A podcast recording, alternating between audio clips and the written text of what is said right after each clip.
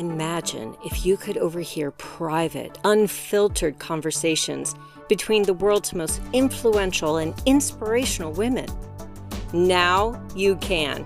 Welcome to Leadership Global, where you'll hear from inspiring leaders who will help you define your vision, grow your leadership, expand your influence, and increase your impact to leave a lasting legacy.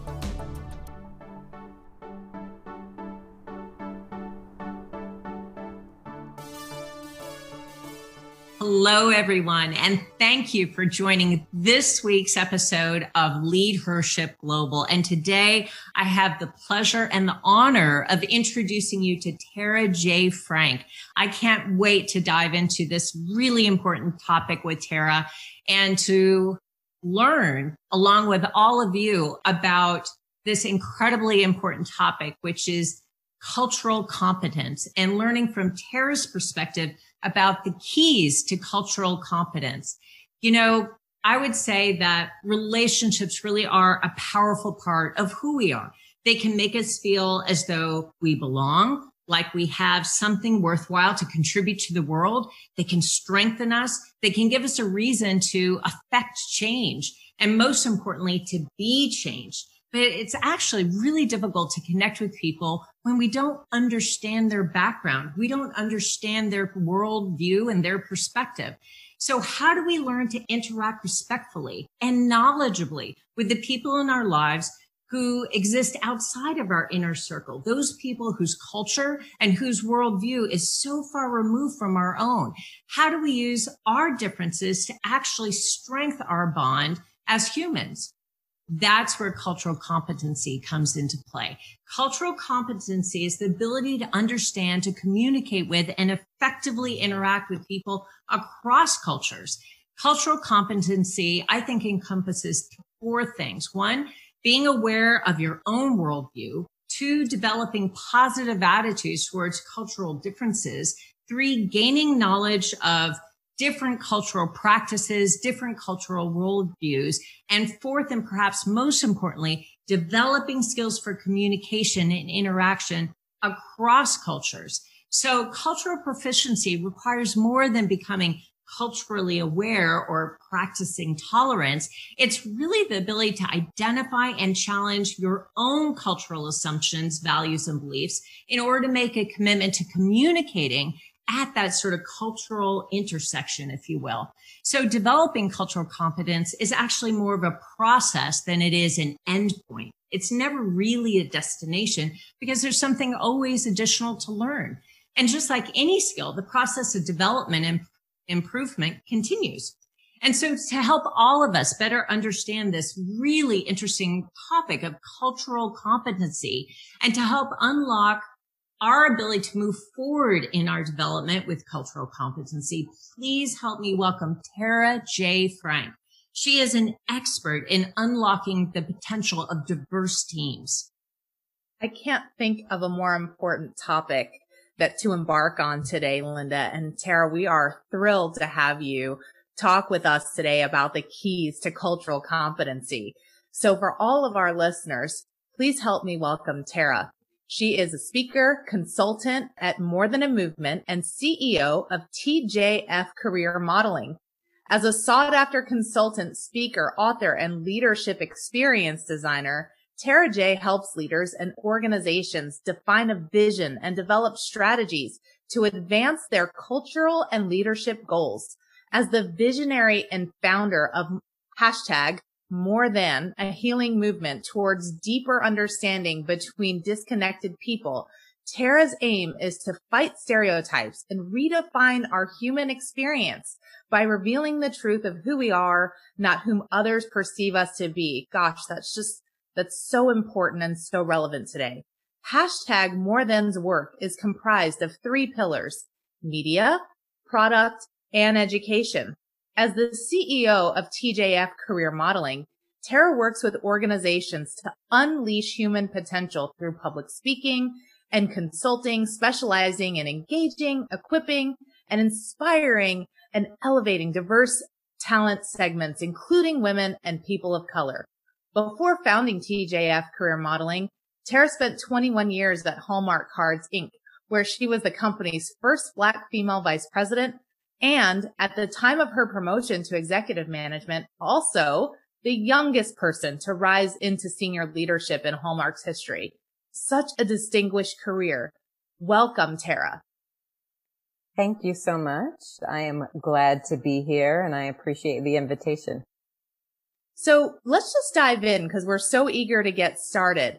Um, tell us a little bit about your personal journey and what has led you to have such a passion around unlocking the potential of diverse teams and embedding growth mindsets. Yeah, that's a very good question. What has led me to this point? Um, and I always ask myself, where do I start? Right? You have a, when you have a long career, when you've been working for 25 years plus. I'll leave it at that. Uh, and people ask you what brought you here. It's clearly a, a, series of moments, right? A series of experiences and interactions that, that I believe over time kind of reveal to each of us what we're uniquely good at. Um, and then help us better understand what gives us energy, right? There are so many different things that we might be able to do, um, but just because you can do something doesn't necessarily mean you should, or that, or that it's what you're purposed to do. So my journey has really been one of kind of identifying my purpose combined with my unique skills and abilities.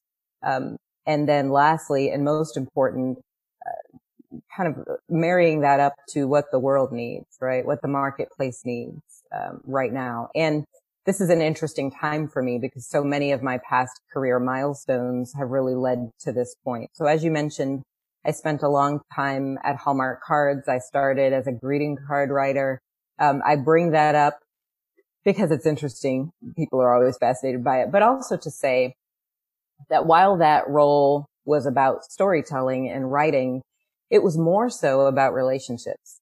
It was more so about understanding what inspires people, um, what they want out of their relationships, what they want to say to people they love and care about, and really also what they want to hear from people they love and care about.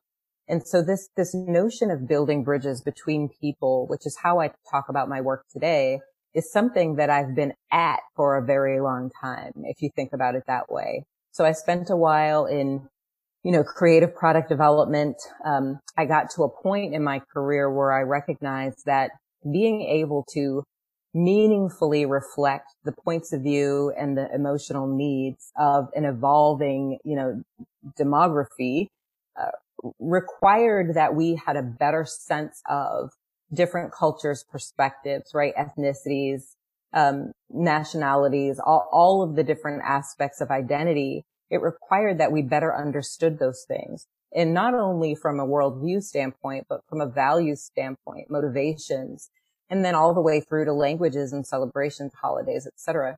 So if we did not fully understand all of that, then there was no way we were going to be able to be relevant to those people um, and relevant in in their lives ongoing.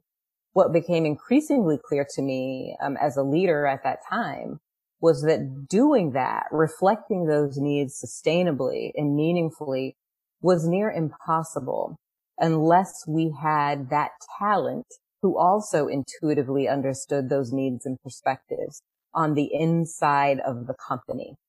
So my passion for unleashing talent, right? For um, unleashing diverse talent, for ensuring that we had representation of multiple points of view, um, and that those people had voices and could contribute fully. My passion for all of that honestly came out of a marketplace need. Um, because what I was thinking at the time was, you know, you could continue to focus group yourself to death or you could diversify your workforce.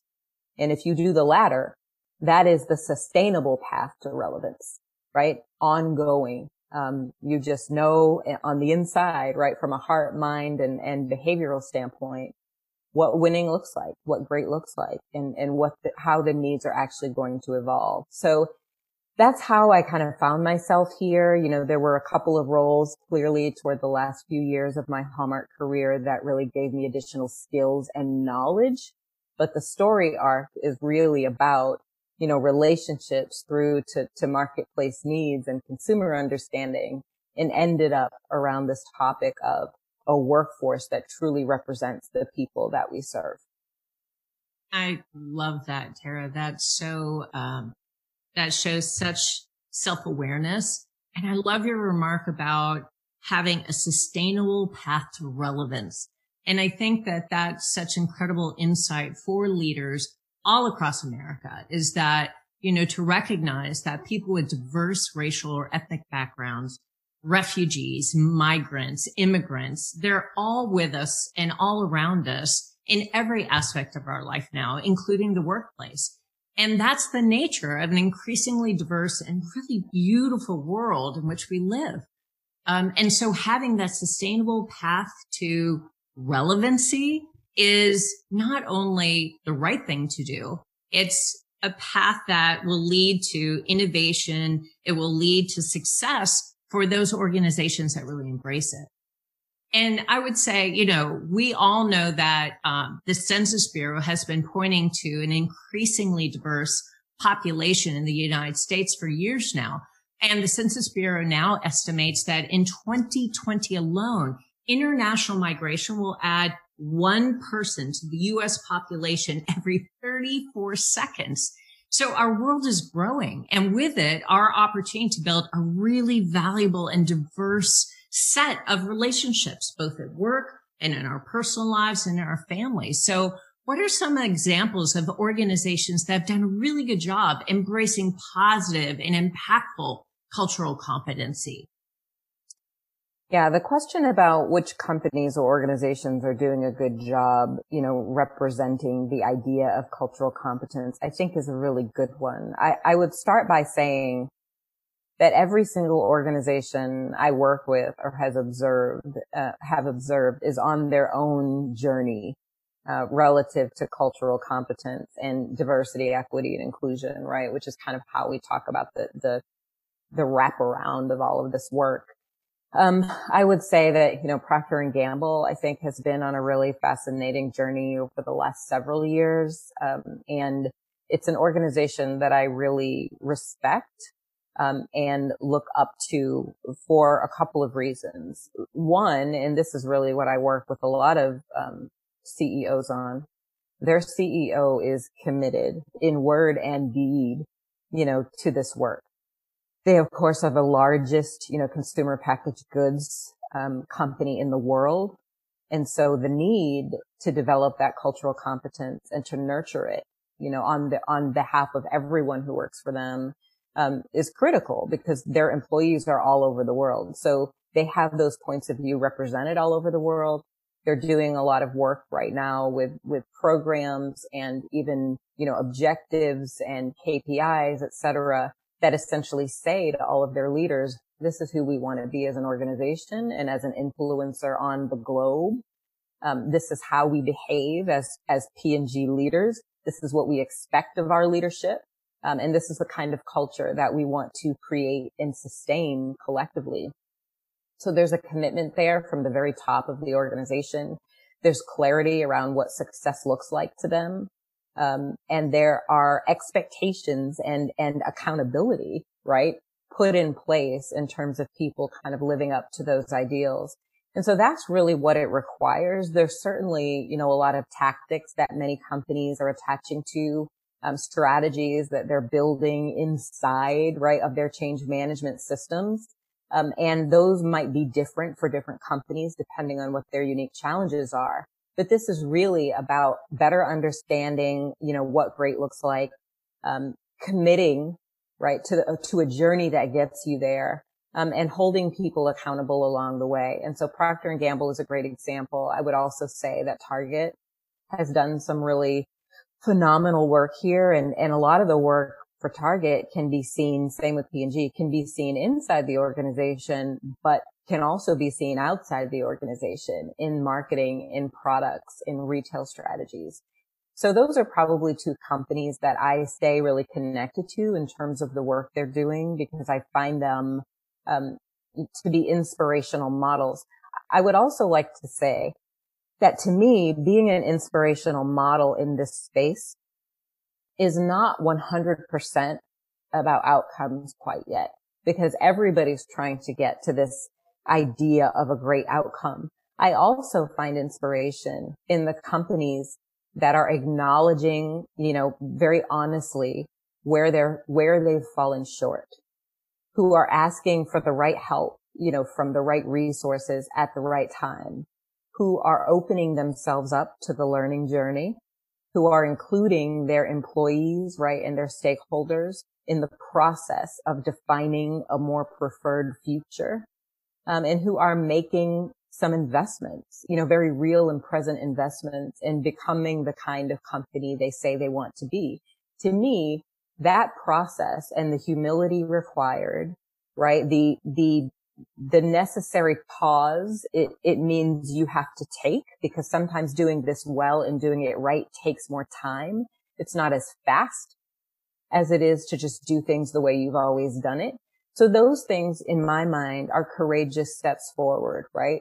They're bold choices that these leaders are making intentionally um, in order to evolve, you know, who they are and how they show up. I love what you said around the authenticity. And it almost in my mind sparks this feeling of vulnerability from a leader around just really needing to sort of go deep within where the gaps are and expose that there is learning to do. That idea of really digging into learning. And, you know, the, the ad old saying that just says, you know, we, we get what we measure. So how, Tara, then, when we think about this idea of growing cultural competence within leadership and really sort of, um, creating um, a competency there inside of a senior leadership team or an organization even that would go deep. Um, how can you help us understand really what that cultural competence sort of measurement looks like in practice? How do we begin to measure what that competence looks like? Yeah, measuring cultural competence um, is a much bigger question than it sounds like because what you really have to ask is um, what are we trying to achieve organizationally, right? And then once you, I think, crystallize um, a- again what your what great looks like to you, what you're trying to achieve, what your objectives are. I think then there's a conversation around what do we need to do to get there, and then how will we know we're getting there? What will the success signals be? So some of this work has really hard measures and, and other times there are soft measures, which is why I talk about success signals.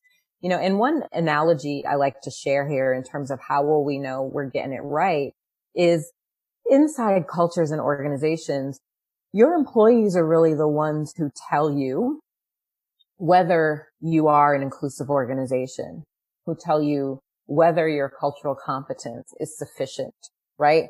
Or extraordinary it's kind of like any relationship. And this is the way the relationship to me is the ultimate analogy, the personal relationship. You know, just like I can't tell you that I'm the best mother in the world. My children have to tell you that. I can tell you that I want to be, that I strive to be, which I don't. That's a lot of pressure but I can tell you that I want to be a great mother. I can say I, I try to be. I can say these are the ways that I try to be. But ultimately, the judge of whether or not I am a good parent is my children. And so when I think about organizations, the judges of whether or not we have an inclusive company, the judges of whether or not, you know, we demonstrate and live cultural competence at a satisfactory level would be the people who work for us and with us every day. So, you know, there can be things like clearly engagement surveys, pulse surveys, focus groups, um, ways to kind of measure, you know, engagement or fulfillment, you know, or other things inside the organizations that give us a sense of again, whether we're living up to the ideals. And one of the frames that I talk about a lot is just these three layers of culture. So you have the claim, the policy, and the norm. The claim is really what an organization says about itself, right? This is who we are. This is what we believe. This is how we show up. Most organizations will then put policies in place to reinforce those claims, right? Here are the rules that we're saying we're going to abide by or the policies or the practices that we actually enable to prove that we are who we say we are. But ultimately, it's the level of the norm, the behaviors, you know, that we, the, we live by day in and day out, the choices we make or don't, the people we promote or don't, right? The leadership attributes we celebrate versus those we tolerate. It is our norms, our day to day activity, right? Interaction, again, choices that really dictate our culture. Um, and only the employees can say, right, whether our norms match our claims. And, and in many companies, they don't.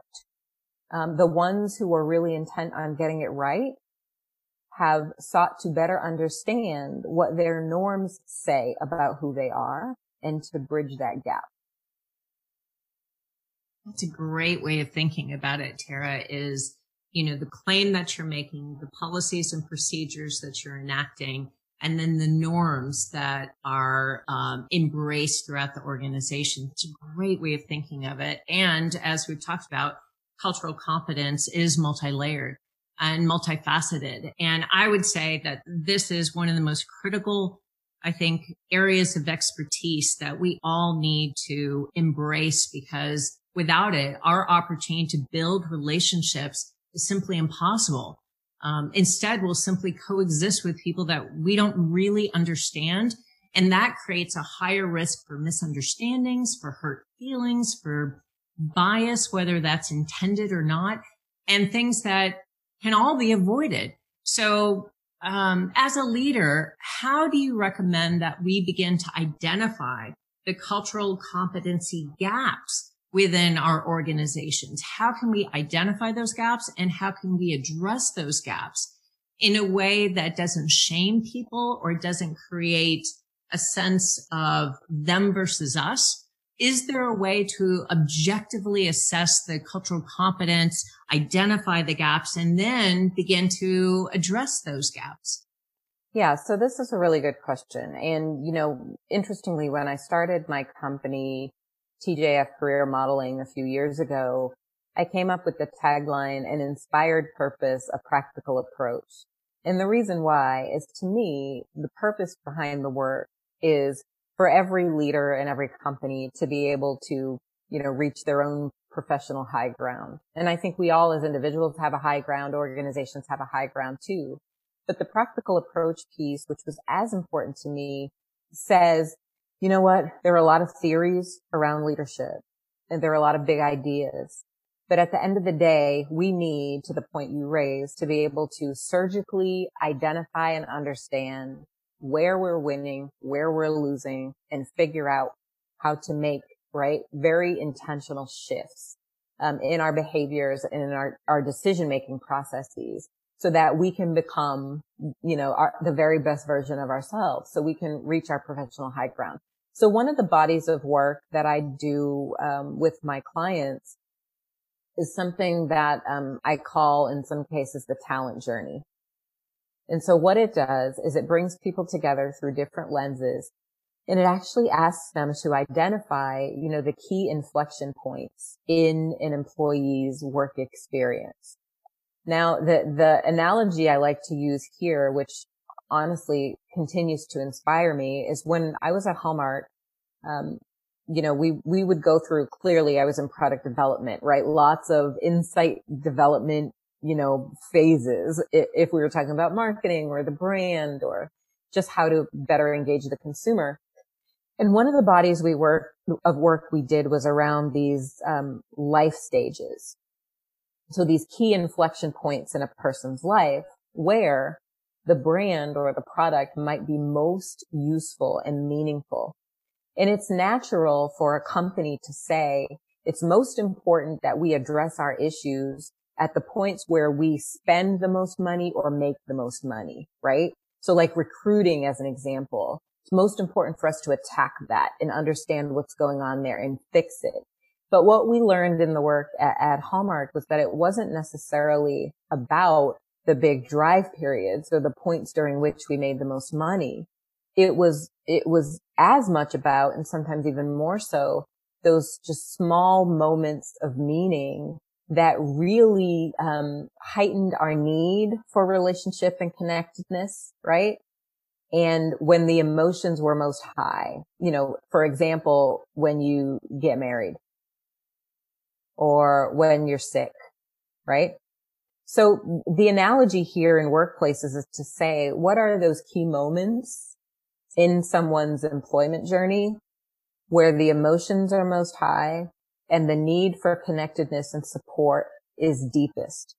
If we can identify what those are and then bring people together with diverse lenses to essentially assess each of those points in time and then work together to identify potential solutions, people can start to shift their systems, right? Because they'll better understand where the bias is hiding and where it's going to matter most. So that's kind of a body of work I'm deeply engaged in right now is getting a better understanding of what those universal moments are. I have hypotheses around it, um, but doing a body of research around that, better understanding what those moments of truth are, um, and then really trying to help people uncover them, uncover the issues associated with each of those moments, um, and and come up with real solutions. So how do we, you know, how do we kind of know what our cultural competence is? Again, bringing together diverse points of view to tell you whether it's good or bad and where it's good or bad. Because wh- where in the system um, these issues exist really matters. They never exist wholesale. They're never everywhere. They're in pockets right? They're in places of the system and they're hiding. And this is really about shining a light on them, rooting them out and dealing with them for what they are.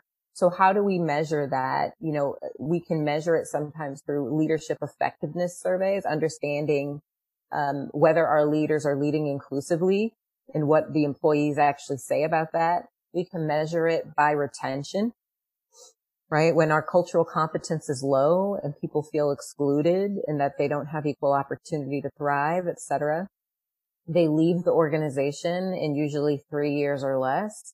So understanding kind of attrition, you know, and, and what that looks like is really important. Things like net promoter score are really important because somebody might stay at a company, but I might stay for a lot of reasons. Maybe I just really need to feed my family but if you ask me, would you recommend that your family member or best friend come work here? I may have a very different answer. So there are different ways, I think, to measure um, the level of competence in an organization, you know, or inclusivity uh, to see where you are now and, and more important to kind of measure as you start to make changes to see if you're able to actually evolve or grow from that point what's sort of sticking with me about how you're explaining this is that it's not necessarily a skill that you sort of check the box and I've mastered it. It's more, if I'm getting this right, as a commitment. It's a journey. It's a, it's a, an evolution of really understanding what is and how it could be better. And then really making that level of commitment every single day throughout all areas of you know, your team's sort of journey, as you say, or those milestones, you know, through their employment process.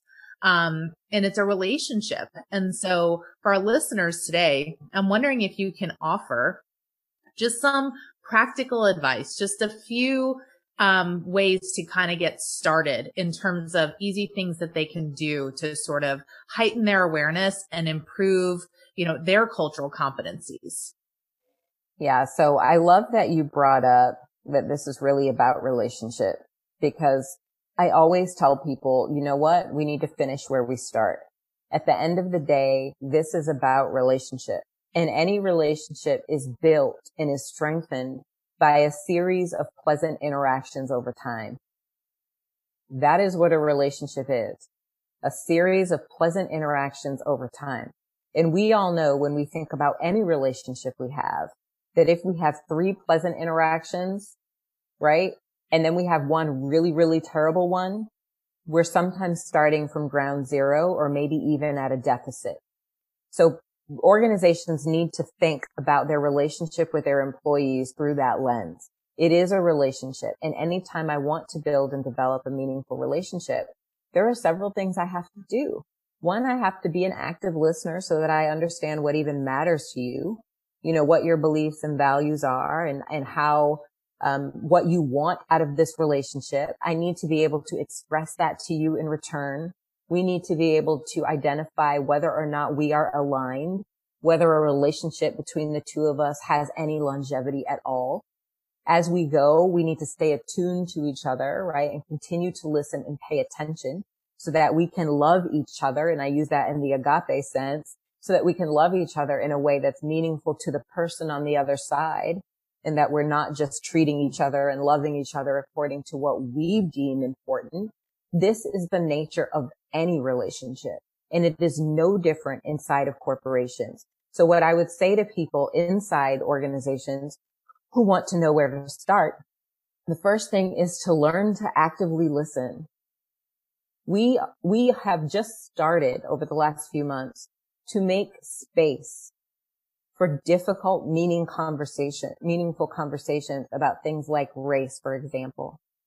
The reason it matters that we have created space for other people to share their lived experiences and for us to listen and learn about their lived experiences is that, for instance, you know, for black people in this country, we're taught early on to not talk about race at work, the way we're taught to not talk about politics or not talk about religion. And we're taught that so that people don't think we're playing the race card or we're playing the victim, which by the way is not a fun game. So now here we are, right? If we really want to build relationship, we need to create the space to listen, and to learn and to acknowledge and reflect back to someone. I heard you. So that's the first thing. I think the second thing that we really need to do, which I mentioned earlier, is do the hard work of identifying those moments in time that matter, bringing diverse groups of people together to, to kind of shine a light on where the issues are and then working together in diverse groups to solve for those problems. The third thing we need to do is really get connected. So when we talk about relationships, you know, I, I read a stat that white people in America, for example, have 91 times as many white friends as they do black friends outside of work. Is it any wonder, right, that we are uh, ill-equipped to build bridges across difference? We don't do it you know, in our personal lives. We just don't. We, we kind of isolate and we stay in our bubbles. And so we haven't developed this muscle and the muscle is a relationship muscle. People, people ask me, well, how do we do it with people who are different versus people who aren't? Everybody's different. Every single person is an individual. In the way that you have developed a relationship with anyone is the way you develop a relationship with anyone. So that's the third thing.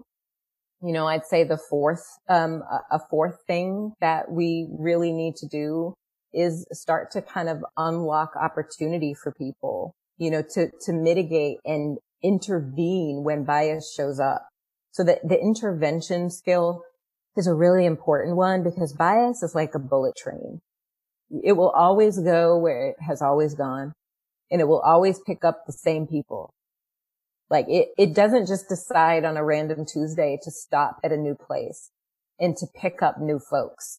It'll do what it's always done and, and bias and speed go hand in hand. So for people who want to interrupt those systems, they have to pause. They have to slow things down. They have to ask better questions. They have to ask people to be specific, right? And to make sure that feedback they're giving other people is relevant and specific, you know, and, and timely. So these are some of the things that leaders, I think, need to do, some of the behaviors they need to begin to practice and embrace. Um, and all of it is uncomfortable because all of it is different. And I think the sooner we can accept that, um, the the more e- the easier it will be to make the kind of progress you know that we need to make. Wow, such great advice, Tara. Seriously, thank you so much. What is the most powerful bit of advice you've received and applied to your career? Well, sadly, I'm going to have to give you two. So forgive me, um, because there are really two pieces that have shaped, I believe, the way I lead forward. One of them um, was a leader. Her name's Terry Ann Drake, and she was um, the senior vice president of creative when I was at Hallmark. And she always used to say, hold your truths lightly. And, you know, that particular piece of advice was relevant not only inside the business environment, right? Where we believe we know what the problem is or we believe we know the right thing to do, but it's also relevant in our relationships outside of work. So hold your truths lightly. If we could do that, then we can make space for other people's truths, right? And potentially emerge with a more, um, well-rounded, you know, truth that allows us to find some common ground. The other piece of advice um, was from Mike Perry, who now actually happens to be um, the CEO of Hallmark. And he and I worked together many years ago. And he always used to say, well, what would have to be true? And the reason I love that question is I think whenever you're talking about innovation or doing something really different or breaking some china, right? People will always come quickly and say, well, we can't do that, that because of this, or we've tried that before, or that's not going to work. And he would always say, what would have to be true? And I love that because it's a possibility minded question. So those are the two pieces of advice that I think have probably shaped me the most. And I'm holding on to both of those. That is incredible insight. And they're both really thought provoking. So thank you not only for ending us with not just one piece of advice, but actually two, but providing such unique expertise and experience and really sharing with us in such a transparent, honest way, um, not only your experience, but your understanding of how we're all on a journey of increasing our level of sensitivity and cultural competence. So Tara, thank you on behalf of all of our listeners and Christina and I, we both are so grateful. Thank you. Thank you. Thank you very much again for inviting me and glad to be here with you. Thank you for joining Leadership Global, a podcast for and about unstoppable women stepping into courage, claiming their power, and embracing bold leadership. Join us each week as we talk to a collection of inspirational women changing the world and tackling the most pressing issues we're facing today, as women and as leaders. See you next week.